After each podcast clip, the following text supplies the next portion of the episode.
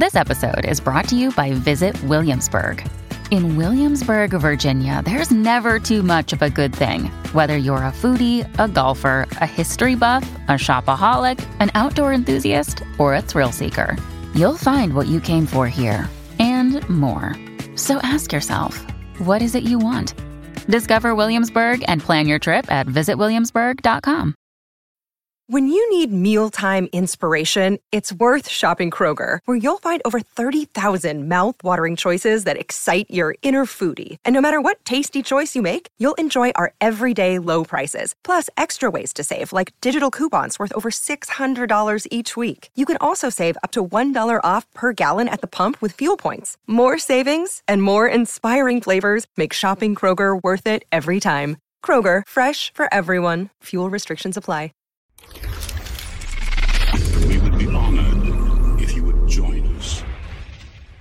Hey everyone, and welcome to another series where we're going to be covering some of the books, and today's book is going to be Shatterpoint. Now, this is a book all about Mace Windu, and it takes place between episode 2 and episode 3. There's tons of really interesting stuff in here, so let's get started with today's video, which is going to be about Yoda's first lesson for Mace Windu. Now, I'm going to first start off by saying perhaps Anakin's greatest weakness and strength was the same thing his attachment towards those that he loved. Now, attachment is a very powerful emotion that can form wonderful positive bonds, but if it becomes too intense, it can lead to obsession. And if someone can wield the Force, that can very quickly become especially dangerous as we all know with where it took him. Therefore, attachment can easily become obsession, and obsession can easily turn to madness, and from there, we can say you'll end up in the dark side. So, because of how dark and destructive the consequences of attachment can be, it is the very first lesson the Jedi attempt to teach their infant younglings, including Baby Mace Windu. The following is an excerpt from Matthew Stover's Legends book, Star Wars Shatterpoint. Mace Windu has returned to the planet of his origin, Harun Kal in his search for his former student. Now, this is a Jedi Master who may have fallen to the dark side on her last mission to his home world. As he returns to Harun Kal for the third time in his life, counting when he was born, Mace struggles with his attachment towards his former apprentice, so he begins to think back to the very first lesson that Yoda taught him. Let's read the excerpt and then we can talk about it. The sole planet of the Alhar system, Harun Kal is the name given to it in the language of the indigenous human population, the Korunnai.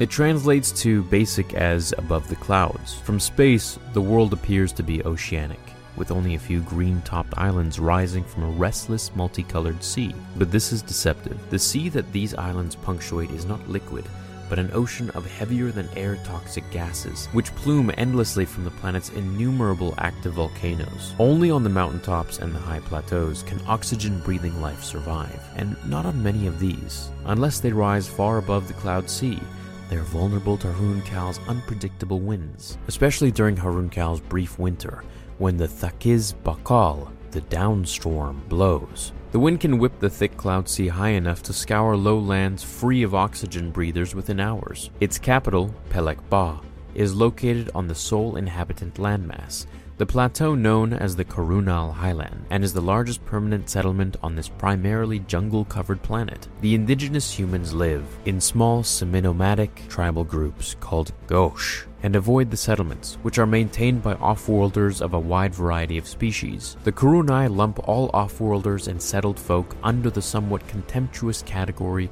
of Balawai, or in other words, downfolk. There's a long history of unorganized local conflicts. This doesn't help. I can't fit what I know of Harun Kal into a guidebook description. Too much of what I know is the color of the sun flash and the smell of the wind off grandfather's shoulder, the silken ripple of a grasser's undercoat through my fingers, the hot, fierce sting of an Akdog's force touch. I was born on Harun Kal, far back in the highland. I am a full-blooded Korun. A hundred generations of my ancestors breathed that air and drank that water, ate the fruit of that soil and were buried deep within it. I've returned only once, 35 standard years ago, but I have carried that world with me, the feel of it, the power of its storms, the upswelling tangle of its jungles, the thunder of its peaks. But it is not home.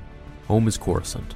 Home is the Jedi Temple. I have no recollection of my infancy among the Korunnai.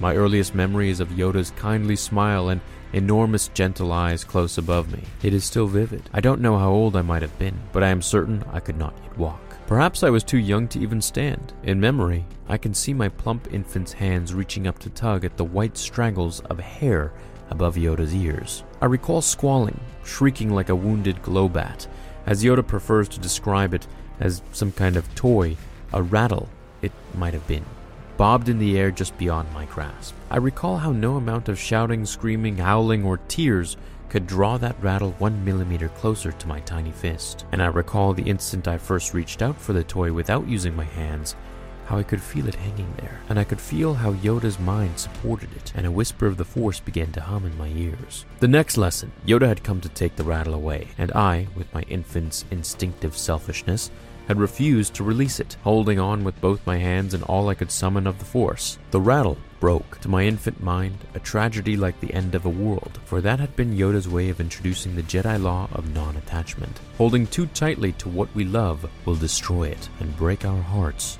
as well. So, this is pretty cool. Heartbreak is the Jedi's first lesson. The Jedi try to condition their younglings from infancy to embrace non-attachment. It, it seems kind of mean, actually. You know, he's kind of like taunting this toy in front of baby Mace Windu. And then all of a sudden it breaks, and poor baby Mace was probably crying. Now, perhaps they're hoping if they learn this lesson so young, it'll stick on some subconscious level or something. I don't know how you guys feel about this, but I think the Jedi were a little bit too attached to the idea of non attachment. Instead, they should have encouraged it but then learn to meditate and think calmly during heartbreak or moments of fear for those you love, like how Anakin was supposed to bring balance to the Force. The Jedi could have found a balance between non attachment and crazy obsession, but I feel like they were so afraid of anything that might make them have some sort of emotion outside of just being plain yogurt that they just sort of became these robotic dogs. And in the end, they were just adhering to what the Senate was telling them to do for the Republic for democracy. But, anyways, we know only a Sith deals in absolutes, but in some ways it seems like Jedi kind of deal in absolutes too. They really think there's only one way to do something, when really there isn't. I think Qui Gon was a revolutionary Jedi, and I even think Dooku was as well, but of course he went kind of crazy and went to the dark side fully. Whereas Qui Gon stayed in the light, but he listened more to the Force. He wasn't persuaded and swayed so much like the Jedi were to follow the cries of the Republic. Mace said they were peacekeepers, but in actuality, they really were soldiers, which is something that Ahsoka comes to learn as to how civilians view the Jedi in Clone Wars Season 7. And now I know Trace and Rafa weren't the most popular amongst you guys, and hey, they were kind of boring even when I was watching it, but it did show you some things that we weren't able to see otherwise with how the civilians, how the public viewed the Jedi. And this really played into how Anakin was starting to view them too. And it really allowed me and helped me to understand exactly where he was coming from. I mean, it's not like I didn't already, but it just helped me even more. So, what are your guys' thoughts about this? Please let me know in the comments below. Do you think the Jedi were just a bit too attached to the idea of non attachment? And this is a bit of a discourse. Do you think they should have allowed Anakin to actually go back and find his mother? Because he was going to do it anyways, and look what happened. They could have avoided that whole thing if they just somewhat believed in attachment a little bit and how to deal with it. I think Qui Gon would have been the father that Anakin needed. But then again, this video is about Mace Windu and Yoda's teachings. But as always, it leads us into a different conversation, and that's the whole fun of it. Hope you have an awesome day. See you in the next one. Until then, remember, the Force will be with you always.